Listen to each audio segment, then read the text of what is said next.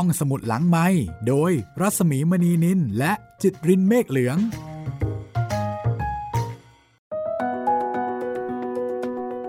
ตอนรับคุณผู้ฟังเข้าสู่ห้องสมุดหลังไม้นะคะ เชิญชวนเข้า เข้ามาสู่อาณาจักรปลาทองค่ะ เป็นครั้งที่ 5 ตอนที่ 5 แล้ว สวัสดีคุณจิตริน สวัสดีครับ กลับมาระทึกกันต่อครับ หลังจากที่ สาปลาทองของเราโดนวางยาครับพี่ โอ้โห นี่เราเนี่ยไม่ได้อยู่ในวงการปลาทองเนาะ เราก็เลยไม่รู้ว่าในโลกของความเป็นจริง มีเหตุการณ์แบบนี้เกิดขึ้นด้วยเหรอ อันนี้เป็นกระบวนการทำลายคู่แข่ง ใช่ไหมไม่แน่ เพื่อที่จะไม่แน่กำจัดคู่แข่งไม่ให้ชนะการประกวด มันโหดนะพี่ แบบโหดสมางกสารปลา ไม่ได้ทำอะไรผิดเลยเพียงแค่ว่าสวยเท่านั้นเอง แล้วก็อาจจะเป็นตัวเก่งในการชนะการประกวด พูดอย่างนี้แล้วเหมือนแบบคิดถึงละครละครสมัยก่อนนะครับ ที่แบบ สวยนะใช่ไหมเอาน้ำกรดสาดอะไรอย่างเงี้ย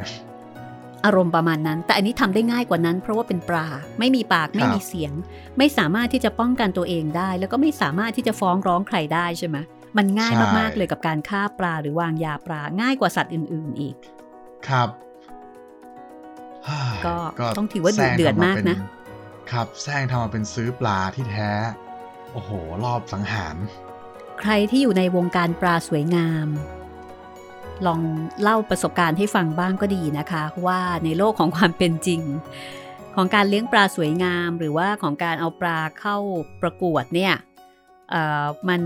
มีเหตุการณ์ในทำนองนี้เกิดขึ้นบ้างไหม อันนี้เราก็อยากรู้เหมือนกันนะว่า เรื่องจริง ๆ มันเป็นยังไงนะคะ มันมีบ้างไหมแบบนี้ หรือว่าเป็นจินตนาการของผู้แต่ง ผมเคยได้ยินอันนี้แบบ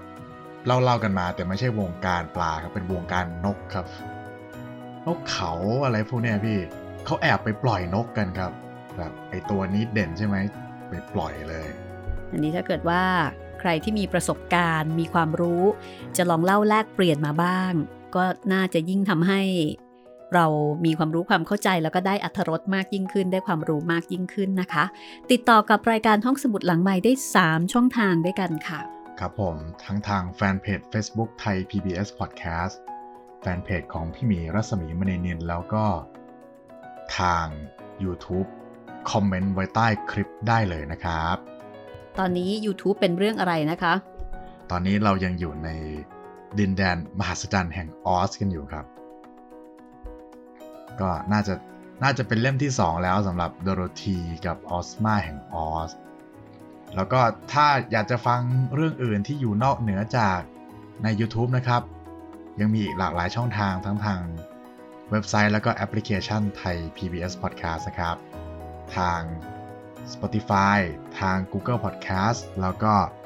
ทาง Podbean ด้วยนะครับ ค่ะอาลองเปิดมาดู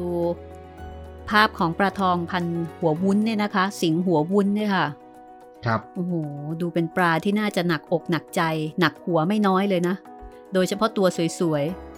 หัวนี่มันวุ้นตุยมากๆใช่ ตุยกลม แล้วก็เป็นหยุยะหยุยะนะคะ แต่เขาก็แล้วก็ถือกันว่าอันเนี้ยสวย ใช่แล้วยิ่งตอนแบบ ตอนดูแลรักษาเนี่ยครับ ยากเหมือนกันพี่ เพราะว่าบางทีปลาเนี่ยมัน มันไม่ค่อยระวังหัวตัวเองมันชอบไปชนนู่นชนนี่แล้วเป็นแผล อ๋อ วุ้นมีตำหนิ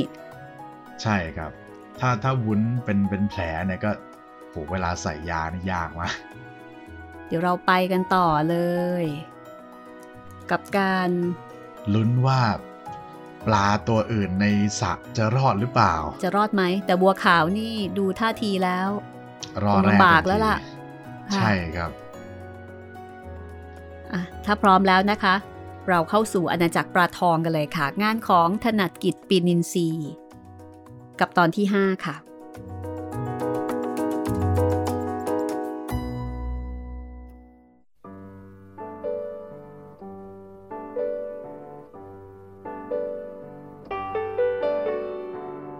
คุณทวีเกียรติชี้มือไปที่สระพลางถามลูกทั้งสองว่า ดูสิ นั่นอะไร รุ่งระวีกับทวีศักดิ์ค่อยๆ ชะโงกไปดูอย่างหวัดหวาดแต่แล้วทั้งคู่ก็ต้องตกใจแทบสิ้นสติ เมื่อเห็นปลาทั้งสระลอย หัวสายไปมา อ้าปากพะง่าพะง่าบัวขาว ปลาตัวโปรดของรุ้งระวี ลอยหงายท้องขาวอยู่ปริมปริมน้ำส่วนสิงที่ใครๆ ต่างยกย่อง ให้เป็นราชาปลาทองแห่งวังสายรุ้งกำลังทิ้งดิ่งอยู่ก้นสระ เอาหัวทิ่มลงพื้น แล้วก็เอาหางชูขึ้นสูง บัวขาว สิง เธอเอามือช้อนร่างบัวขาวขึ้นมา ปรากฏว่า บัวขาวตายเสียแล้ว ยังไม่ทันที่เธอจะได้ร้องไห้กับความสูญเสียครั้งนี้ เธอก็ต้องสะดุ้งสุดตัว เมื่อได้ยินเสียงคุณทวีเกียรติตวาด แกสองคนปล่อยน้ำที่มีคอรีนลงสระใช่ไหม พูดสิรุ้งระวีพูดไม่ออก เธอสะอื้นอย่างแรง แล้วน้ำตาก็ไหลพรั่งพรูออกมาเอ่อเปล่าเลยครับคุณพ่อเอ่อ เราดมดูอย่างดีแล้วครับ ในน้ำในน้ำไม่มีคอรีนเลยครับ เฮ้ย นี่มันอาการของปลาถูกคอรีน ให้แกพูดให้ปากหัก ฉันก็ไม่เชื่อว่าแกไม่ได้ปล่อยน้ำคอรีลงสระเอายืนเซ่ออยู่ทำไมล่ะ ไปเอาดินเหนียวมาละลายน้ำเขาสิ รุ้งระวีกับทวีศักดิ์รีบเดินไปหาดินเหนียวเหมือนถูกมนต์สะกด พอได้แล้ว รีบเอามาละลายกับน้ำจนน้ำในสระเนี่ยมีความขุ่นคล้ายกับน้ำบ่อ หลังจากสังเกตอาการสักครู่ เห็นว่าปลาในสระไม่มีทีท่าว่าจะดีขึ้น คุณทวีเกียรติร้อนใจเหมือนถูกไฟเผา รีบเอากระชอนช้อนสิงขึ้นมาไว้ในอ่างพลาสติกพิเศษ จากนั้นก็สั่งลูกชายลูกสาว ดูดน้ำดินเหนียวออกจากสระแล้วเปิดน้ำก๊อกเข้าไปแทน ส่วนน้ำในกระมังของสิงห์นั้น คุณทวีเกียรติถ่ายให้ด้วยตัวเอง ดมดูให้ดีๆเสียก่อนล่ะ ว่ามันมีคอรีนหรือเปล่า ไม่ไม่มีแล้วครับ คุณทวีเกียรติไม่เคยเจ็บใจ แล้วก็เสียใจเท่าครั้งนี้ มีลูกตั้งสองคน แต่ก็เหมือนไม่มี ด้วยความเจ็บใจนี่เอง ที่สะท้อนผลให้คุณทวีเกียรติพูดกับสิงห์ว่า โถ สิงห์ลูกรักของพ่อ ลูกถูกไอ้คนใจร้ายอำมหิตมันรังแกเอาเหรอ ไม่ต้องกลัวนะลูกนะ พ่อจะช่วยลูกอยู่เดี๋ยวนี้แหละสิงห์ไม่ได้สิ้นสติเสียทีเดียว บางครั้งก็ยังรู้สึกตัวอยู่บ้าง ถ้อยคำที่คุณทวีเกียรติพูด สิงได้ยินแทบจะทุกคำปลาญี่ปุ่นสีทองเคยบอกกับสิงว่า สิ่งที่มนุษย์รักใคร่ผูกพันที่สุดคือลูก วันที่ลูกเกิดเป็นวันที่พ่อแม่มีความสุขที่สุด เพราะลูกเท่านั้นที่จะเป็นพยานรักระหว่างพ่อกับแม่ เป็นสายสัมพันธ์กระชับความรักระหว่างพ่อกับแม่ ให้สนิทสนมกลมกลืนมารวมอยู่ที่จุดเดียว ในบางราย ลูกอาจเป็นได้กระทั่งเครื่องเชื่อมประสานรอยร้าว เวลานี้สิ่งมีความหมายสำหรับคุณทวีเกียรติถึงเพียงนั้นเชียวหรือ ในเมื่อสิ่งที่รักที่สุดของมนุษย์ทุกคนก็คือลูก การที่คุณทวีเกียรติเรียกสิ่งว่าลูก ก็ย่อมแสดงว่าคุณทวีเกียรติรักสิ่งมากที่สุด แต่สิ่งก็ยังไม่เข้าใจเลยว่าทำไมคุณทวีเกียรติ จึงเรียกสิ่งที่รักมากที่สุดแต่เดิม ว่าคนใจร้ายใจอมหิต วันหนึ่งข้างหน้า สิงจะถูกเรียกอย่างนั้นบ้างไหมหนอ คุณทวีเกียรติ อุตส่าห์ไปยกไหเกลือมาจากในครัว หยิบมาใส่ในกะละมังของสิงกำมือหนึ่ง แล้วซัดลงไปในสระอีกหลายกำมือ พอถูกเกลือเข้าไปได้สักพัก สิงก็สำรอกออกมาเป็นเมือกเมือก จากนั้นก็รู้สึกว่าโล่งอกขึ้น ปลาในสระก็คงรู้สึกเช่นเดียวกัน เพราะไม่มีตัวไหนลอยหัวอ้าปากพงาบพงาบอีก ทวีศักดิ์กับรุ้งระวี ถ่ายน้ำใหม่เข้าไปในสระอีกครั้ง ปลาในสระมีทีท่าว่าค่อยมีกำลังวังชาขึ้น คุณทวีเกียรติก็ถ่ายน้ำให้สิงอีกครั้ง ก่อนที่จะปล่อยลงสระไป เมื่อปลาปลอดภัยแล้ว คุณทวีเกียรติไม่ได้สนใจกับทวีศักดิ์แล้วก็รุ้งระวีอีก ทั้งสองจึงพากันหลบขึ้นไปหาคุณประจิตบนบ้าน ในขณะนั้น คุณประจิตกำลังประดิษฐ์ดอกไม้จากกระดาษย่นอยู่ เห็นลูกชายลูกสาวทำหน้าไม่สบาย ก็เลยเอ่ยถามด้วยความเป็นห่วง เป็นอะไรไปทำหน้าไม่เสบยเชียว เสียงเอะอะโวยวายเมื่อกี้น่ะ เรื่องอะไรกัน รุ้งระวียังจดจำคำพูดคุณทวีเกียรติได้ทุกคำ ความน้อยใจประดังขึ้นมาอย่างสุดประงับ เธอโผล่เข้าซบที่ตักมารดา แล้วก็สะอึกสะอื้นจนสั่นเทิมไปทั้งร่าง คุณแม่คะ คุณแม่ยังรักนุ้ยอยู่หรือเปล่าคะโถถามได้ ไม่รักนุ้ย แล้วจะให้แม่ไปรักใครที่ไหนละจ๊ะทำไมถามอย่างนั้นล่ะลูกหื คุณพ่อไม่รักนุ้ยแล้วล่ะค่ะ คุณพ่อรักสิงมากกว่านุ้ยซะอีก เรียกปลาสิงว่าลูก แล้วก็เรียกนุ้ยว่าไอ้คนใจร้ายใจอมหิตค่ะ คุณพ่อเรียกอย่างนั้นเชียวเหรอลูกฮ่าคุณพ่อก็เป็นอย่างนั้นเองนั่นแหละ ประเดี๋ยวก็หายฮะยายนุ้ยหนังโง่ คุณพ่อเขาเรียกไอ้ปลาสิงนั่นมาลูกก็ดีแล้ว ทีนี้ก็ให้ไอ้ปลาสิงท่านดูแลถ่ายน้ำให้พวกมันเอาเองก็แล้วกันตาหนุ่ย คุณประจิตดุลูกชายจนเงียบเสียงลงไปได้ แม้ร่างกายของสิงห์จะหายป่วยเป็นปกติแล้ว แต่ใจของสิงห์ก็ยังไม่คลายความทุกข์ลง สิงห์ยังคิดอยู่ทุกลมหายใจว่าควรจะตายไปพร้อม ๆ กับบัวขาว ดีกว่าที่จะมีชีวิตอยู่อย่างไร้ความหมายเช่นนี้ เลิกซึมเสียทีเถอหน้าสิง เห็นไม่ว่า พอหายจากพิษยานั่นแล้ว ปลาทุกตัวก็ต่างก็สดชื่นรื่นเริง กินจุขึ้นกว่าเก่า เราน่ะไม่เห็นยอมกินอะไรมั่งเลย เอาแต่ซึมซึมอย่าปล่อยให้ความทุกข์ครอบงำจิตใจนานเกินไปสิใครจะลืมบัวขาวได้ลง บัวขาวต้องตายเพราะฉันแท้ๆบัวขาวเสียสละชีวิตตัวเอง เพื่อช่วยชีวิตฉัน บัวขาวอะไม่ได้ช่วยสิงตัวเดียวหรอก บัวขาวช่วยชีวิตปลาทั้งสระเลย ถ้าบัวขาวไม่กลืนยาพิษไว้ พวกเราจะต้องตายกันก่อนหมดสระก่อนที่คุณทวีเกียรติจะมา ปลาในสระทุกๆตัว จะจารึกวีรกรรมของบัวขาวจนถึงลมหายใจสุดท้ายเลยทำไมนะทำไมในโลกนี้ ถึงต้องมีการพลัดพรากจากกัน ตายจากกัน คงเป็นเพราะเทวดาต้องการจะดูแกเศร้าโศกละมั้งสิงห์ฮึ่มสิงห์พยายามที่จะหัวเราะเพื่อเปลี่ยนอารมณ์เศร้าของสิงห์ให้กลายเป็นอารมณ์ขัน นี่นี่นี่กินลูกน้ำเสียมั่งสิอย่าใจสอนนักเลยนะไม่หรอก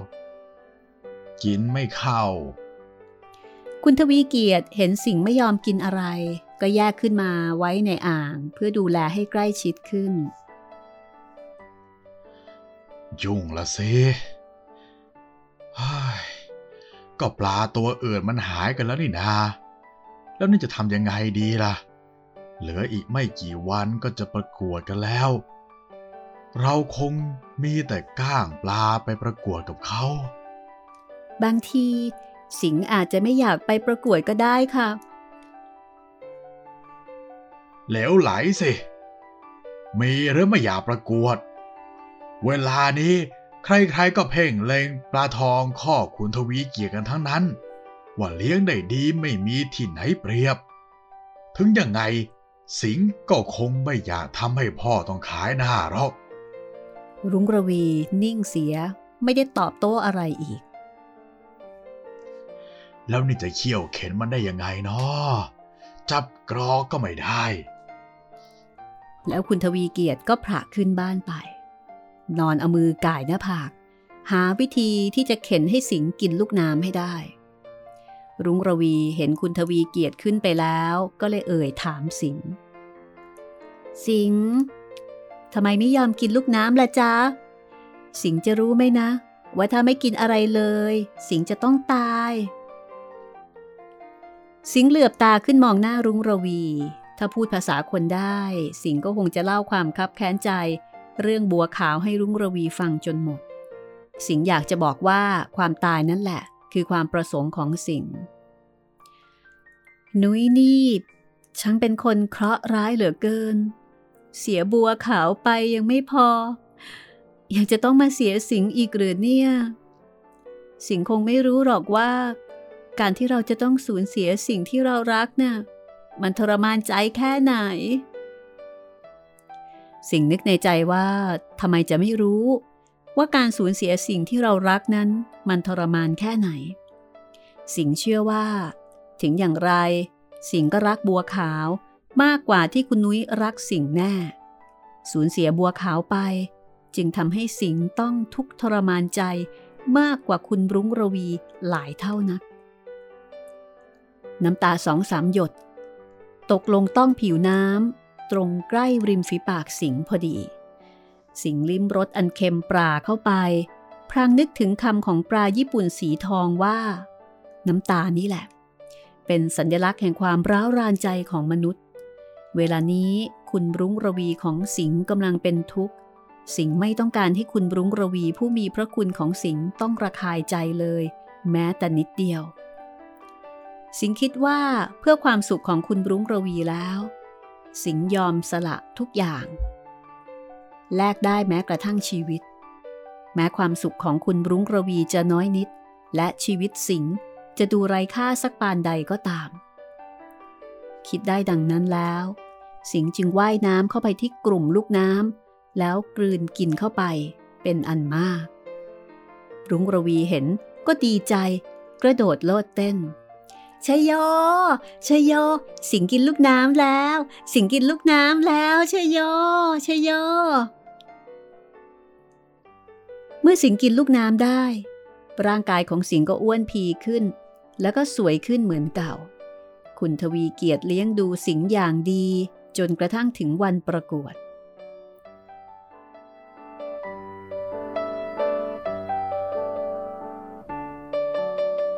คุณทวีเกียรติส่งปลาเข้าประกวดสามพันคือปลาสิงปลาฮอลแลนดาสีเทา และปลาเร่ตัวใหญ่ โดยเฉพาะอย่างยิ่งปลาสิงคุณทวีเกียรติระวังเป็นพิเศษ นับตั้งแต่ออกจากบ้านจนถึงบริเวณที่จัดการประกวด บริเวณประกวดจัดขึ้นอย่างเอิกกระเริกกล่าวคือนอกจากจะมีอ่างปลาประกวดนับร้อยร้อยอ่างแล้ว ยังแสดงวิธีการตกแต่งประดับประดาสะเลี้ยงปลาทอง ให้ดูสวยสดงดงาม มีชีวิตชีวาตำราการเลี้ยงปลา อาหารปลา หรือสิ่งใดก็ตามที่เกี่ยวกับปลา ได้นำมาจำหน่ายในวันนั้น จนแทบจะไม่ยอมให้หลงเหลืออยู่ตามท้องตลาด การประกวดครั้งนี้ได้รับความร่วมมือจากคณะอาจารย์และนิสิตในมหาวิทยาลัยเกษตรศาสตร์เป็นอย่างดี ต่างก็ยินดีเป็นสื่อ ช่วยนำสัตว์เลี้ยงประเภทปลาให้มาใกล้ชิดกับคนยิ่งขึ้น เพื่อจะให้การเลี้ยงปลาทองเป็นที่นิยมกันอย่างแพร่หลายในโอกาสต่อไป เป็นยังไงบ้างรจนา สิงถามความรู้สึกของรจนา ซึ่งคุณทวีเกียรติจัดมาให้เป็นคู่ของสิงฉันไม่ชอบเลยนะสิงทำไมถึงได้มีคนผัดเปลี่ยนเวียนหน้ามาดูเราไม่ได้หยุดเลยนะ เรากำลังอยู่ระหว่างประกวด กรรมการต้องคอยพิจารณาให้คะแนนเรา สิงพูดตามที่เคยฟังมาจากปลาญี่ปุ่นสีทอง ในขณะที่รจนาก็ยังคงบ่นต่อไปว่า อ่างของเราก็แคบเหลือเกิน จะทำให้กว้างกว่านี้หน่อยก็ไม่ได้ นี่ทนเอาหน่อยเถอะรจนา เราคงอยู่ในนี้ไม่นานหรอก พวกมนุษย์นี่เห็นเราเป็นยังไงนะ เขาก็เห็นเราเป็นปลานะสิ คณะกรรมการหลายๆ ท่านได้พิจารณาปลาที่มาประกวดทุกๆ อ่าง แต่เมื่อถึงอ่างของสิงกรรมการทุกท่านจะหยุดพิจารณานานเป็นพิเศษ น่าดูนะคุณคู่นี้เนี่ย อืม สมบูรณ์จริงๆ ถ้าผมเป็นเจ้าของมัน ผมชื่นใจตายเลย แล้วกรรมการทุกท่านก็หัวเราะกันอย่างคลึกครื้น จริงๆด้วยนะ นั่นนะสิสวยจริงๆอ้าวแล้วคุณจะให้คะแนนสักเท่าไหร่ฮะ บอกไม่ได้เป็นความลับค่ะ ผมก็เป็นความลับเหมือนกัน เดี๋ยวดิฉันจะคอยดูว่า ใครจะมีอคติที่สุด กรรมการหญิงท่านหนึ่ง พูดแล้วก็หัวเราะให้ใครๆรู้ว่าพูดเล่น ในที่สุดเวลาที่ทุกคนรอคอยก็มาถึง เมื่อผลการประกวดปลาทองประกาศออกมาว่าป ลาทองพันฮอลันดาสีเทา รางวัลที่สามได้แก่ปลาคุณทวีเกียรติพดุงวงศ์รางวัลที่สองคุณพงศักดิ์ศรีม่วง รางวัลที่หนึ่งคุณแมน ประสบผล มีเสียงปรบมือดังขึ้นกราวใหญ่ ปลาทองพันเร่ใหญ่ รางวัลที่สาม ได้แก่คุณเจเลี้ยงแส่ซึ่งรางวัลที่สองได้แก่คุณทวีเกียรติพดุงวงศ์ รางวัลที่หนึ่งคุณดาริกา สิวาลัย มีเสียงปรบมือ ปลาทองพันสิงห์บุญ รางวัลที่สามได้แก่ปลาทองของคุณจุกกรูโอ้โหดูสิครับ ไม่ได้บอกนามสกุลมาด้วย รางวัลที่สอง ปลาของคุณ เผ่าพันธุ์พงธารา และรางวัลที่หนึ่งเป็นปลาทองสิงห์บุญที่สวยที่สุดเท่าที่เคยมีการประกวดกันมา ได้แก่ได้แก่โคโซก็แกล้งขยักเอาไว้ให้ทุกคนตื่นเต้น ก่อนจะประกาศชื่อออกมาในที่สุดว่า ได้แก่ปลาทองของคุณทวีเกียรติพระดุงวงศ์ครับ เสียงปรบมือดังสนั่นที่สุดและนานที่สุด รุ้งระวีโผล่เข้ากอดบีดาของเธออย่างลืมตัว ทวีศักดิ์เองก็ยังอดที่จะตื่นเต้นยินดีไปด้วยไม่ได้ ส่วนคุณประจิตนั้น อมยิ้มเฉยอยู่ สิ่งของเราชนะค่ะคุณพ่อ สิ่งได้ที่หนึ่งจริง ๆ ด้วย สิ่งชนะค่ะ ต้องมีการฉลองหน่อยแล้วครับคุณพ่อ แน่นอนแน่นอน สิงห์ดีใจไหมจ๊ะสิงห์ รุ่งระวีก้มลงไปถามสิงห์สิงห์ไม่รู้สึกยินดียินร้าย สิงห์เป็นปลาที่ชนะประกวดก็จริง แต่ความภาคภูมิใจกลับไปตกอยู่ที่คุณทวีเกียรติหมด แม้แต่รางวัลถ้วยทอง สิงห์เองก็ไม่มีโอกาสจะได้สัมผัส ถึงสิงห์จะไม่ยินดียินร้ายในผลการประกวด สิงห์ก็ยังพอใจที่จะทำให้ผู้มีพระคุณของสิงห์มีความสุขได้ ผู้ประกาศ ได้เชิญศาสตราจารย์ ดร สมโพธรัตนวิราชขึ้นไปกล่าวถึงหลักเกณฑ์ ในการตัดสินให้รางวัลปลาทองประเภทต่างๆ เนื่องจากศาสตราจารย์ ดร สมโพธรัตนวิราช เป็นประธานกรรมการในการประกวดครั้งนี้ ผู้ประกาศจึงไม่ยอมบอกปริญญาพ่วงท้ายอันยาวเหยียดของท่าน เพราะว่าจำไม่ไหว ในระหว่างที่ท่านศาสตราจารย์กำลังบรรยายอย่างน้ำลายแตกฟองอยู่นั้น บังเอิญ ทวีศักดิ์เหลือไปเห็นหญิงอ้วน คนเดียวกับที่เคยไปซื้อปลาที่บ้าน ยืนอยู่ข้างๆอ่างปลาที่ตั้งเอาไว้มุมหนึ่ง ทวีศักดิ์จำได้ จึงยิ้มให้ก่อน แทนที่หล่อนจะยิ้มตอบ ใบหน้าหล่อนกลับซีดขาวเหมือนกระดาษ หล่อนส่วนเซทำท่าคล้ายจะล้มลงไปเดี๋ยวนั้น ทวีศักดิ์เห็นเข้า ก็เลยนึกในใจว่าโอยผู้หญิงคนนี้ น่ากลัวจะไม่สบาย หญิงนั้นทำท่าคล้ายกับว่า จะกลับหลังหันเดินหนีไปให้เร็วที่สุด แต่เจ้ากรรมจริง ๆ หล่อนหันไปชนเอาอ่างปลาที่ตั้งไว้บนขาอย่างอันบอบบางเข้าพอดี อ่างนั้นล้มลงกระทบพื้นแตกเป็นสิ่งเสี่ยง ทวีศักดิ์เห็นปลาสีทองสองตัวกระเด็นออกมา ถูกอ่างทับตายคาที่ เศษชิ้นส่วนอ่างแตกขนาดใหญ่ กระเด็นไปถูกนิ้วหัวแม่เท้าของหล่อน มีเลือดไหลย้อยออกมา เสียงใครคนหนึ่งร้องว่า เอาแล้วกัน เป็นชายวัยกลางคนที่ไปกับหล่อนในวันนั้นนั่นเอง เขาปราดจะเข้าไปประคองหล่อน แต่ช้าไป หล่อนทำท่าจะเดินกระโพกกระเพกออกไปจากที่นั้น เด็กหนุ่มสองคนที่ไปกับหล่อนในวันนั้น เรียกเอาไว้ว่าเออเดี๋ยวเดี๋ยวก่อนครับอาจารย์ ชายคนนั้นก้มลงดูพื้น แล้วก็ร้องว่าโถป่าของเรา ช่างเถอะนะหล่อนกัดฟัน กระชากแขนเขาเต็มแรงให้เดินไปกับหล่อน คนที่เห็นเหตุการณ์นี้ แม้แต่ทวีศักดิ์และรุ้งระวีเองก็ไม่เข้าใจ ว่าเป็นเรื่องอะไร ต่อจากนั้นอึดใจเดียว ทุกคนก็เห็นเด็กสาว วิ่งแหวกกลุ่มไทยมุงออกมา ถามด้วยเสียงอันดังว่า คุณแม่คะ เท้าเป็นยังไงบ้าง แต่หญิงนั้นไม่ยอมหยุดคอยลูกสาวเลย หล่อนจึงต้องวิ่งตามมารดาไปอย่างทุลักทุเล กรรมการสองสามท่าน หยุดยืนดูปลาทองที่ตาย แล้วก็พูดกันว่า น่าเสียดายนะ สิงห์พุ้นรางวัลที่สองไง ของใครล่ะจำชื่อไม่ได้ซะแล้ว ของคุณเผ่าพันธุ์พงธารา สามีของอาจารย์จะรวยไง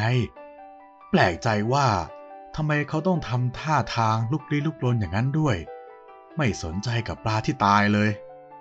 นายเผ่าพันธุ์พงธารา และอาจารย์จะรวยภรรยา เป็นนักเลี้ยงปลาทองสมัครเล่น แต่ก็เลี้ยงได้ดีจนนักเลงปลาคาดกันว่า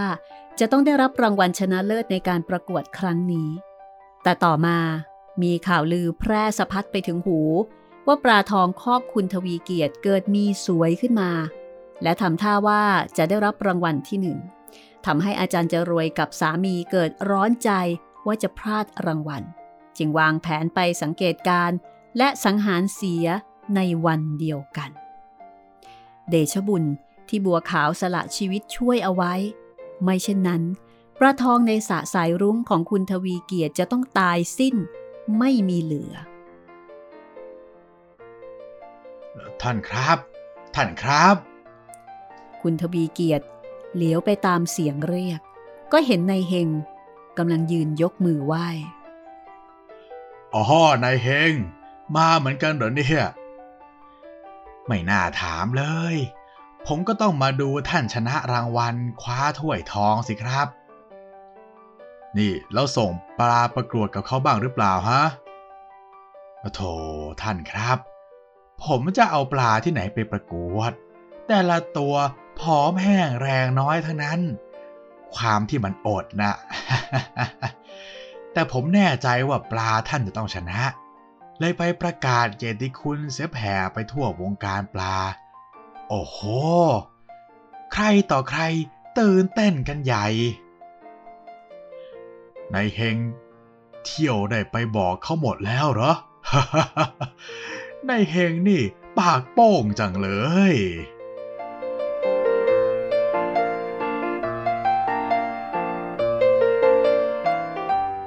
มรสุมชีวิตของสิงห์ใช่ว่าจะหมดสิ้นลงแค่นั้น หลังชนะการประกวดให้เจ้าของได้ถ้วยมาเพียงสองสัปดาห์ ลูกน้ำก็เกิดขาดแคลน เนื่องจากบ่อน้ำที่นายบุญเคยไปตักลูกน้ำถูกถมเพื่อที่จะปลูกตึกแถวสามชั้น แล้วก็เปิดเป็นตลาด เมื่อลูกน้ำหายากเช่นนี้นายเฮงก็แนะนำให้คุณทวีเกียรติเลี้ยงอาหารประเภทแป้งแทน อาหารประเภทแป้งมีสองชนิด คือกากแปะแซชนิดหนึ่ง โดยมากใช้เลี้ยงปลาใหญ่ ต้องไปซื้อที่โรงงาน อีกชนิดหนึ่งใช้เลี้ยงได้ทั้งลูกปลาและปลาใหญ่ คือแป้งหมี่ผสมไข่ไก่นึ่ง จนเป็นก้อนคล้ายเต้าหู้ขาว อาจจะบดแคลเซียมและวิตามินอื่น ๆ ปนลงไปด้วยก็ได้ แต่อาหารประเภทแป้งนี้เป็นอาหารที่ปลาทองไม่เต็มใจจะกินนัก สิงไม่เข้าใจเลยว่าทำไมคุณทวีเกียรติ จึงเลี้ยงสิงด้วยกากแปะแซอันแสนจะไร้รสชาติ หรือคุณทวีเกียรติต้องการจะตอบแทนความดีความชอบของสิงในการที่ทำให้คุณทวีเกียรติได้ถ้วยรางวัลมาครอง แต่ถึงกากแปะแซจะเป็นอาหารพิเศษ เลิศลอยสักเพียงใด สิงก็ไม่ปรารถนาจะกิน สิงอยากจะกินลูกน้ำมากกว่า ปลาทองทุกตัวในสระ ก็คงรู้สึกเช่นเดียวกันทำไมเขาไม่เลี้ยงเราด้วยลูกน้ำเหมือนเดิม มันเกี่ยวข้องกับที่ฉันชนะรางวัลที่หนึ่งหรือเปล่าเนี่ย ไม่เกี่ยวหรอกเสียงเอ้ย กากแปะแซกับไอ้แป้งหมีนึ่งเป็นก้อนน่ะ เราเคยกินมาก่อนแล้ว นั่นหมายถึงว่าลูกน้ำต้องอัตคัดขาดแคลนลง เจ้าของถึงจะเลี้ยงเราด้วยอาหารประเภทนี้ ฮ่าอนิจจา สาสายรุ่งที่เคยรุ่งเรืองมีชีวิตชีวา จะถึงยุคเสื่อมเสียแล้วหรือนี่ เมื่อวานนี้ฉันเห็นน้ำสีแดงไหลลงมาจากก๊อกน้ำนั่น คุณหนุ่ยกับคุณนุ้ยช่วยกันปิดใหญ่ ฉันไม่อยากจะคิดเลยว่ามันจะเป็นลางร้ายเฮ้ยใจคอฉันไม่สบายเลย มันยังไงก็ไม่รู้ บอกไม่ถูก น้ำสีแดงที่ปลาญี่ปุ่นสีทองกล่าวถึง คือน้ำสนิม อันเนื่องมาจากท่อประปาไม่สะอาด คุณประจิต เย็บถุงผ้าสำลีหลายหลายชั้น มาผูกติดไว้กับก๊อกเพื่อกรองน้ำให้สะอาดขึ้นบ้าง น้ำสีแดงจะเป็นลางร้ายจริงหรือไม่ ไม่มีใครกล้ายืนยัน แต่แล้วในวันต่อมาก็เกิดเหตุร้ายขึ้นจนได้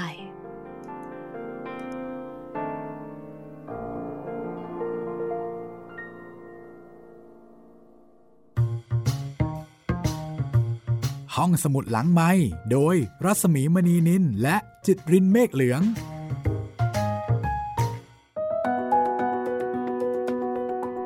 ดูเหมือนว่ามรสุมชีวิตของสิงห์ยังไม่จบลงแค่นั้นนะคะ ยังมีอีกค่ะ นี่ชีวิตปลาแน่เหรอพี่ นี่โหดกว่านั่นน่ะชีวิตสิคนอีกนะเนี่ย โอ้โห เจอแบบ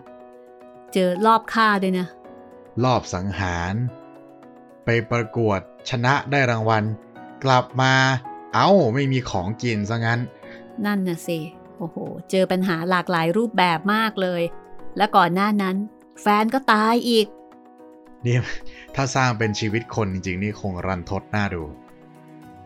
วงเวียนชีวิตเลยนะคะ เรื่องนี้ครับก็ใช่ติดตามกันต่อไปนะคะสำหรับเรื่องของสิงห์แล้วก็ปลาตัวอื่น ๆ ในสระสายรุง้ง กับหนังสือที่ชื่อว่า อาณาจักรปลาทองค่ะ ซึ่งเป็นการเรียบเรียงของคุณถนัดกิจปีนินทรี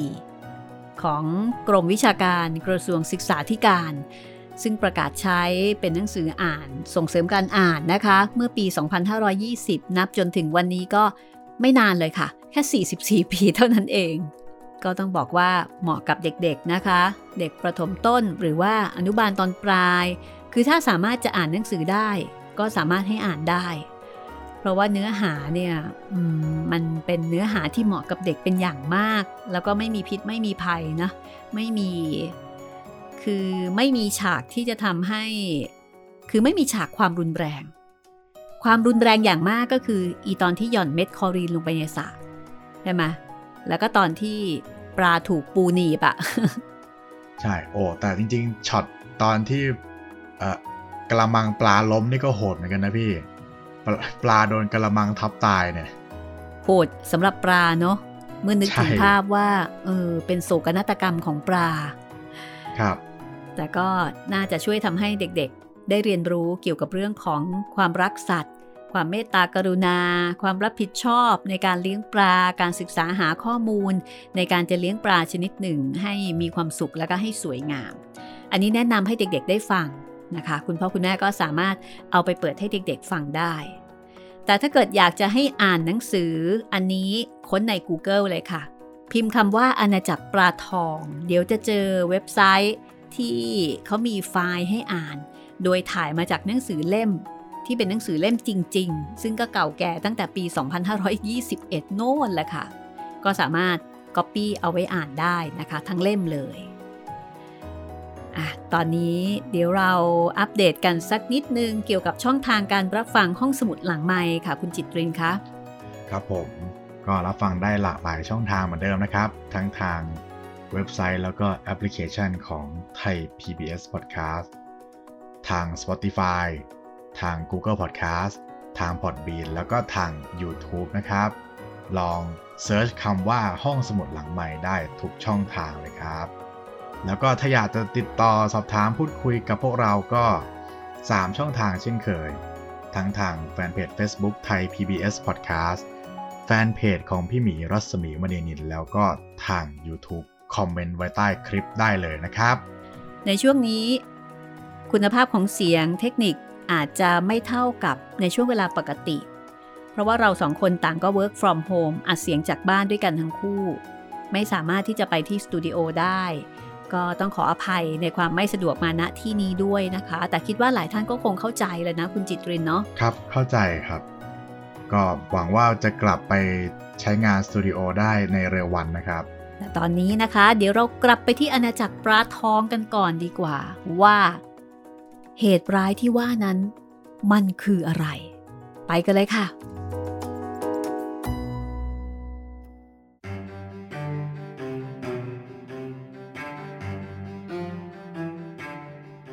รถคันงามแบบหรูที่แสดงถึงฐานะอันมั่งคั่งของผู้เป็นเจ้าของ แล่นเข้ามาในบ้านของคุณทวีเกียรติ วันนั้นเป็นวันหยุดราชการ คุณทวีเกียรติอยู่บ้านพอดี ชายวัยกลางคนค่อนข้างชรา ก้าวลงมาจากรถพร้อมด้วยคนขับ ซึ่งอ้อมมายืนอยู่ข้างๆ อย่างพี่นอบพี่เทาผู้เป็นนายมีท่าทางสง่างามมาก เขาคาบกล้องยาเส้นเอาไว้ด้วยมุมปากข้างหนึ่ง คุณทวีเกียรติอยู่ไหม ผู้มาเยือนถามกับคุณทวีเกียรติเอง ผมเองครับ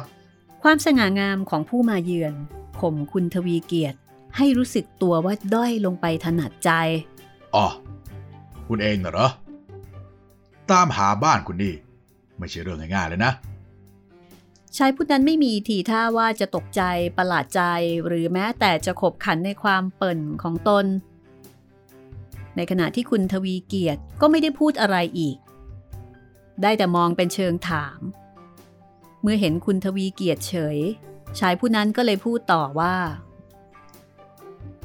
วันนี้อยู่ว่างๆไม่มีอะไรจะทำก็เลยอยากจะมาดูกิจการเลี้ยงปลาทองของคุณ อ๋อ เชิญสิครับ เชิญทางนี้ คุณทวีเกียรติดีใจมากที่มีคนสนใจปลาทองของเขา ก็เลยพาชายคนนั้นเที่ยวชมกิจการเลี้ยงปลาทองจนทั่ว รู้สึกว่าคอกปลาทองของคุณเป็นคอกที่ใหญ่ที่สุดคอกหนึ่งสระสายลุงของคุณก็สวยมากเออขอบคุณครับ อันที่จริงเพิ่งตั้ง บางทีก็ล้มลุกคลุกคลานบ้าง เลี้ยงปลาทองเป็นงานอดิเรกอย่างหนึ่งเท่านั้น คุณทวีเกียรติถ่อมตัวตามแบบฉบับของเขา ในขณะที่ชายคนนั้นก็พูดต่อไปว่า ที่บ้านผม ก็กำลังสร้างสระอยู่เหมือนกัน จึงคิดจะเอาปลาที่น่ารักไปประดับสระสักสองสามคู่ เชิญสิครับ เชิญเลือกเอาตามใจชอบ มีหลายอย่างต่างพัน ผมว่าท่านน่าจะอุดหนุนมากๆหน่อยนะครับสระที่มีปลาน้อย จะทำให้ปลาเหงา เอาเถอะ เรื่องนั้นผมจะพิจารณาทีหลัง วันนี้ผมสนใจปลาในสระสายรุ้งของคุณคู่หนึ่งแล้ว เออคู่ไหนล่ะครับ ปลาสิงห์วุ้นที่ใหญ่ที่สุดและสวยที่สุดไงล่ะ ความภาคภูมิใจอันเนื่องมาจากสิงชนะรางวัลที่หนึ่งยังไม่ทันจะจางหาย เมื่อสิงถูกเจรจาซื้ออย่างกระทันหันเช่นนี้ทำให้คุณทวีเกียรติถึงกับอึ้ง ชายคนนั้นอ่านท่าทางออก จึงหัวเราะเบาๆ ก่อนจะบอกว่า เสนอราคามาเถอะนะ ผมยินดีสู้ เอ่อ ขอเว้นไว้สักคู่เถอะครับ ผมเลี้ยงปลาคู่นี้ไว้เป็นพ่อพันธุ์แม่พันธุ์ เลี้ยงไว้เป็นปลาตัวอย่างด้วย คุณพูดอย่างกับผมไปบังคับเขี่ยวเข็นคุณได้งั้นแหละ แต่ผมมันมีนิสัยเสียอยู่อย่างหนึ่ง จะเล่นอะไรก็ตาม ต้องเล่นแต่ของดีๆ ไม่ว่าจะเป็นของโบราณ ต้นไม้ หรือว่าสัตว์เลี้ยง วันนี้ผมก็เห็นอยู่แล้วว่าปลาของคุณเป็นปลาดี พูดไปทำไมมี ปลาของคุณเป็นปลาประกวดชนะรางวัลที่หนึ่งผมรู้ ผมไปในวันประกวดด้วย และเริ่มติดตาต้องใจปลาคู่นี้ตั้งแต่ที่นั่น ผมจึงพยายามสืบเสาะหาบ้านของคุณจนพบ คงมีไม่กี่คนหรอก ที่จะทำอย่างผม คุณทวีเกียรติถึงกับงง ไม่คิดว่าจะถูกตื้อ คนอื่นที่ทำท่าสนใจสิ่งต้องชะงัก และเลิกล้มความตั้งใจเสียในทันทีที่คุณทวีเกียรติบอกปัด แต่รายนี้ออกจะพิเศษอยู่สักหน่อย ผมรู้ยิ่งกว่านั้นอีก เวลานี้ลูกน้ำแถวบ้านคุณกำลังขาดแคลน และคงจะขาดแคลนเรื่อยไป เพราะเขาถมดินสร้างตึก แต่บ้านผมอยู่ใกล้กับบ่อน้ำนิ่ง ที่มีลูกน้ำอย่างอุดมสมบูรณ์ ปลาของคุณ จะได้ไม่ต้องกินแต่กากแปะแซอีกต่อไป การมาซื้อปลาของคุณวันนี้ จึงเป็นผลดีด้วยการทุกฝ่าย ปลาของคุณจะเชิดหน้าชูตาผม ผมจะเลี้ยงปลาของคุณให้อิ่มหมีผีมัน สุขสบาย และคุณก็จะได้ค่าปลาจากผมตามใจคุณจะเรียก เอ่อ ผมไม่อาจจะเรียกจากท่านได้หรอกครับ คุณทวีเกียรติทำหน้าไม่สบาย แต่คำพูดของผู้มาเยือนก็ทำให้เขาต้องคิดอยู่เหมือนกัน นี่นะคุณทวีเกียรติ ปลาที่ชนะประกวด จะครั้งไหนๆก็ตาม ราคาของมันก็ประมาณพันกว่าบาท หรืออย่างเก่งจริงๆ ก็ไม่เกินสองพันบาท แต่นี่ผมรู้ใจคุณดี นอกจากจะเกี่ยวกับชื่อเสียงเกียรติยศแล้ว ยังเป็นเรื่องของความรักใคร่ผูกพัน ระหว่างคุณกับสัตว์เลี้ยง ที่เลี้ยงมาตั้งแต่เล็กแต่น้อย ไม่ใช่ว่าคนอย่างผมจะไม่เข้าใจเรื่องละเอียดอ่อนอย่างนี้ ฉะนั้น การที่ผมจะขอซื้อปลาจากคุณ ได้โปรดอย่าคิดว่าผมพยายามจะเอาอำนาจเงินฟาด อยากจะให้คุณเข้าใจว่า เราช่วยกันแบบถ้อยทีถ้อยอาศัยมากกว่า คุณได้เงินจากผม ผมได้ปลาจากคุณ และปลาของคุณก็จะได้ความรักใคร่ความสะดวกสบายไม่ยิ่งย่อนไปกว่ากัน เอาละ เมื่อคุณยังตัดสินใจไม่ได้ ผมก็จะเสนอราคาเอง 4,000 บาทเป็นยังไงสำหรับการเริ่มต้น ผมว่ามันคงไม่น้อยนักใช่ไหม เออผมขายให้ท่านไม่ได้หรอกครับ ผมก็ได้เรียนท่านตั้งแต่ต้นแล้ว คุณอาจจะไม่เข้าใจ ปลาของคุณไปอยู่กับผมก็จริง แต่ไม่ใช่ว่าผมจะตัดมันขาดจากคุณเสียทีเดียว คุณคิดถึงมันเมื่อไร คุณก็มีสิทธิ์จะไปเยี่ยมได้ เอาละ ผมเพิ่มให้คุณอีกพันบาท รวมเป็นห้าพัน มีใครที่ไหนกล้าทำอย่างผมบ้างไหมโอ้โถท่านครับ คุณทวีเกียรติติดโรคโถท่านครับมาจากในเฮงโดยไม่รู้ตัว ในขณะนั้น รุ้งระวีเดินออกมาพอดี เธอคิดว่าอย่างไรเสีย บิดาของเธอคงไม่ยอมขายสิ่งให้กับใครเป็นแน่ ลูกค้าบรรดาศักดิ์มองหน้ารุ้งระวีแวบหนึ่ง แล้วก็ไม่ได้สนใจอีก บางทีคุณอาจจะอยากได้อีกสักพันหนึ่ง รู้สึกว่าการขึ้นราคาทำให้เขาสนุกมาก จึงขึ้นให้ทีละพันบาท พรางสังเกตสีหน้าคุณทวีเกียรติไปด้วยหกพันบาทเอา มาถึงตอนนี้ คุณทวีเกียรติว่าวุ่นใจอย่างบอกไม่ถูก เขาอยากจะให้วันนี้เวลาอย่างนี้ผ่านพ้นไปโดยเร็วที่สุดเจ็ดพันคิดให้ดีๆนะ ถึงผมจะใจปล้ำแต่มันก็มีจุดอิ่มตัวเหมือนกัน คุณทวีเกียรติหันไปทางลูกสาว ก็เห็นหล่อนสายหน้าช้าๆ มองมาทางเขาด้วยแววตาวิงวอน ท่านไม่ต้องเสียเงินมากเท่านี้หรอกครับ ถ้าท่านจะเลือกปลาคู่อื่น คุณทวีเกียรติบอกปัดอีกครั้ง และดูเหมือนจะเป็นครั้งสุดท้าย บังเอิญผมชอบปลาสิงคู่นั้นเสียด้วยสิ ปลาตัวไหนผมไม่ชอบก็ไม่อยากจะฝืนใจเลี้ยง เอาแปดพันเอา ถ้าคุณยังไม่ตกลงอีก ผมก็ไม่รู้ว่าจะยังไงแล้ว ให้ปลาของคุณมันกินกากแปะแซต่อไปก็แล้วกัน คุณทวีเกียรติ ต้องคิดหนัก เงิน 8,000 บาทไม่ใช่น้อยๆ โดยเฉพาะการที่จะมีใครสักคนซื้อปลาทองด้วยราคานี้ เป็นเรื่องที่ไม่เคยปรากฏมาก่อน ยิ่งกว่านั้น การขายสิงครั้งนี้เท่ากับเป็นการช่วยสิงไม่ให้ต้องอดอยากอีกต่อไป ตกลงครับ เอ่อคุณนั่นต้องอย่างนั้นสิสร้างสะเสร็จเมื่อไหร ผมจะมารับปลาไปเลี้ยงทันที รุ่งระวีได้ยินคุณทวีเกียรติตกลงขายสิงก็ตกใจจนหน้าซีด สุดตัวลงนั่งที่ขอบสระสายรุ้งอย่างอ่อนแรง เอารับเงินล่วงหน้าไปก่อนสองพันอย่าขายให้คนอื่นซะก่อนล่ะ เขาพูดแล้วก็หยิบเงิน2,000บาทส่งให้คุณทวีเกียรติก่อนที่จะจากไป คุณทวีเกียรติเก็บเงินลงใส่กระเป๋า ด้วยอาการของคนที่เหลือสติอยู่เพียงครึ่งเดียว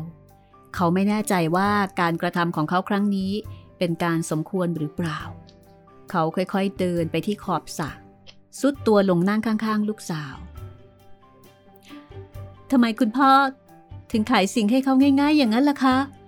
เงิน 8,000 บาทจะมีค่าอะไร เมื่อเทียบกับสิ่ง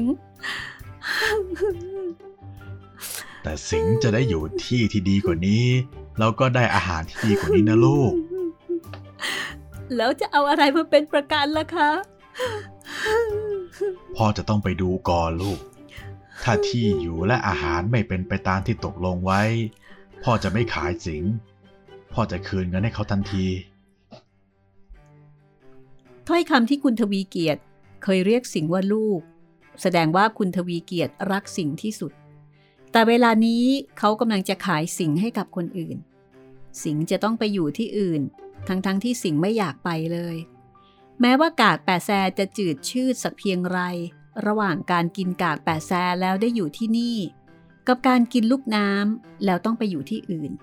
สิงขอเลือกอย่างแรกดีกว่า สิงอดสงสัยไม่ได้ว่าเหตุไฉนคุณทวีเกียรติจึงตกลงขายสิ่งง่าย ๆ อย่างนั้น ถ้าเกิดข้าวยากหมากแพงขึ้นมา คุณทวีเกียรติจะขายคุณหนุ่ยคุณนุ้ย เหมือนอย่างที่ขายสิงไหม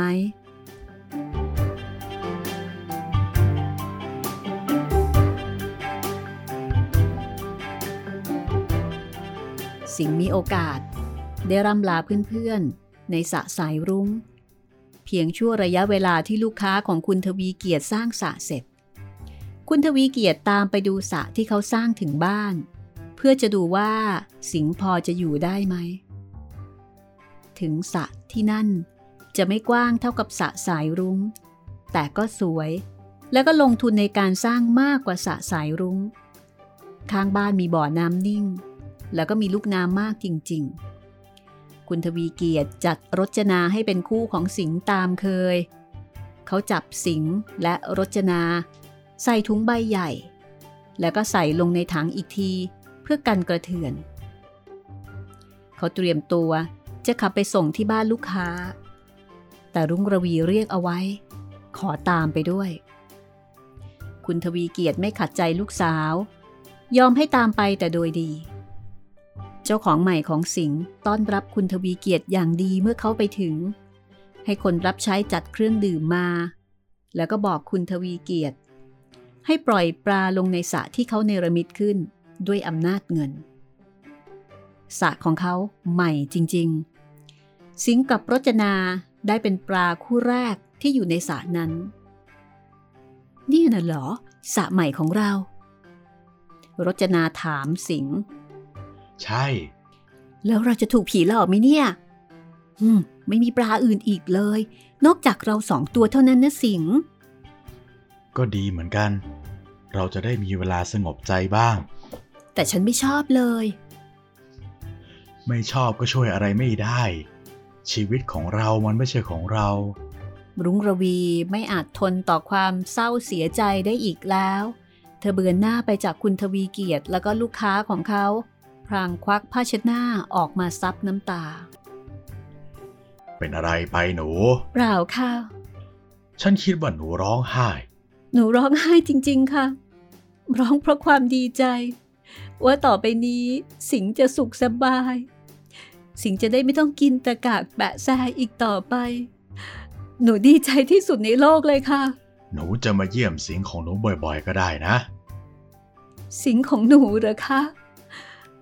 หนูจะไม่มาที่นี่อีกแล้วล่ะค่ะ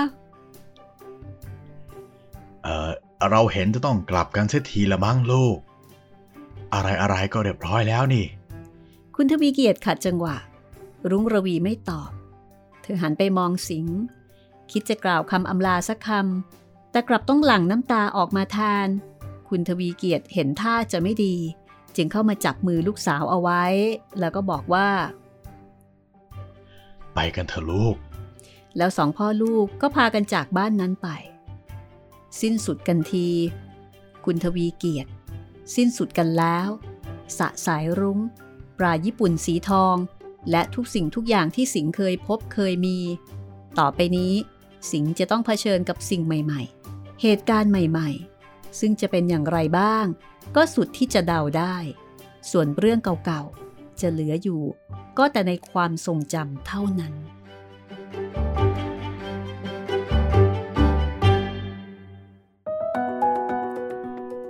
ก็ติดตามตอนต่อไปนะคะ กับชีวิตใหม่ของสิงค์ค่ะ ดราม่าอีกแล้ว นี่เรื่องของปลาทองจริง ๆ ใช่ไหมครับเนี่ย ก็ไม่รู้สินะ ครับ เรื่องของปลาทองที่เรามักจะล้อกันว่าเป็นปลาที่ความจำสั้นใช่ไหม แล้วก็ดูเหมือนว่า ไม่ค่อยจะมีอะไรสักเท่าไหร่อะแหม นึกถึงสมัยนั้นนะ40 กว่าปี เสนอราคาตั้ง 8,000 บาทนะ่ะ ตัวละ4,000น้อย คิดถึงตอนนี้ก็ถือว่าแพงนะครับ หัววุ้นแพงๆเนี่ย ราคามันจะประมาณเท่าไหร่โอ้แต่ก็เคยเห็นราคาตามแบบ หนังสือปลาที่พ่อซื้อมาอ่านสมัยเด็กๆนะพี่ก็ก็ตัวละเป็นพันจริงๆนะครับ ตัวละหลายพันโอ้โหมันได้ราคาจริง ๆ เนาะครับ ตัวใหญ่หรือว่าตัวยิ่งบุ้นนี่ ยิ่งไล่ราคาแพงแพงครับพี่ ขึ้นอยู่กับ ไซส์แล้วก็ลักษณะปลาด้วยครับ หน้าตา ความวุ้นสีสันอะไรพวกนี้ครับอย่างสิงเนี่ยก็ถือว่าเป็นปลารางวัล แล้วก็เป็นปลารางวัลที่สวยที่สุดที่ใครๆเห็นก็ต้องออกปากอะ่ะ และชายผู้นั้นก็คงจะต้องรวยมากๆด้วยเช่นกัน นี่ก็ยังไม่รู้เลยครับว่า เขาเป็นใครนั่นน่ะสิก็คงเป็นคนมีตังคนนึงเนาะยอมทุ่มทุนซื้อปลาคู่ละเกือบหมื่นในยุคนั้นเนี่ยไม่ธรรมดาจริง ๆ แต่ในเรื่องของความดูแลเอาใจใส่จะเป็นยังไง อันนี้ก็ต้องติดตามต่อไปนะคะ ว่าสิงกับสะใหม่แล้วก็บ้านใหม่ ชีวิต จะดีกว่าเดิมไหม จะทำให้สิงมีความสุขจนกระทั่งลืมคุณนุ้ยรุ่งระวีได้หรือเปล่า ลืมสะสายรุ้งที่เคยอยู่กับเพื่อนๆ ก็ฝากช่องทางการติดต่อรายการห้องสมุดหลังใหม่เอาไว้นะคะ 3 ช่องทางค่ะ ทักทายพูดคุยเสนอเรื่องใหม่กันมาได้ หรือว่าอาจจะพูดถึงข้อมูลการเลี้ยงปลาทอง ถ้าเกิดว่าใครกำลังเลี้ยงปลาทองอยู่ในตอนนี้นะคะ ครับผมทั้งทางแฟนเพจ Facebook ไทย PBS Podcast แฟนเพจของพี่มีรัศมีมณีนินแล้วก็ทาง YouTube นะครับ คอมเมนต์ไว้ใต้คลิปได้เลย วันนี้หมดเวลาแล้วนะคะ ก็ขอให้คุณฟังทุกท่านปลอดภัยค่ะ และ work from home ทำงานที่บ้านต่อไปอย่างมีความสุขนะคะ สุขภาพแข็งแรงแล้วพบกันใหม่ตอนหน้า สวัสดีค่ะ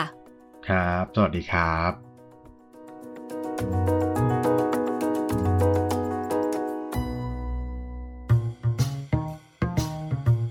ห้องสมุดหลังไม้โดยรัสมีมณีนินและจิตรินเมฆเหลือง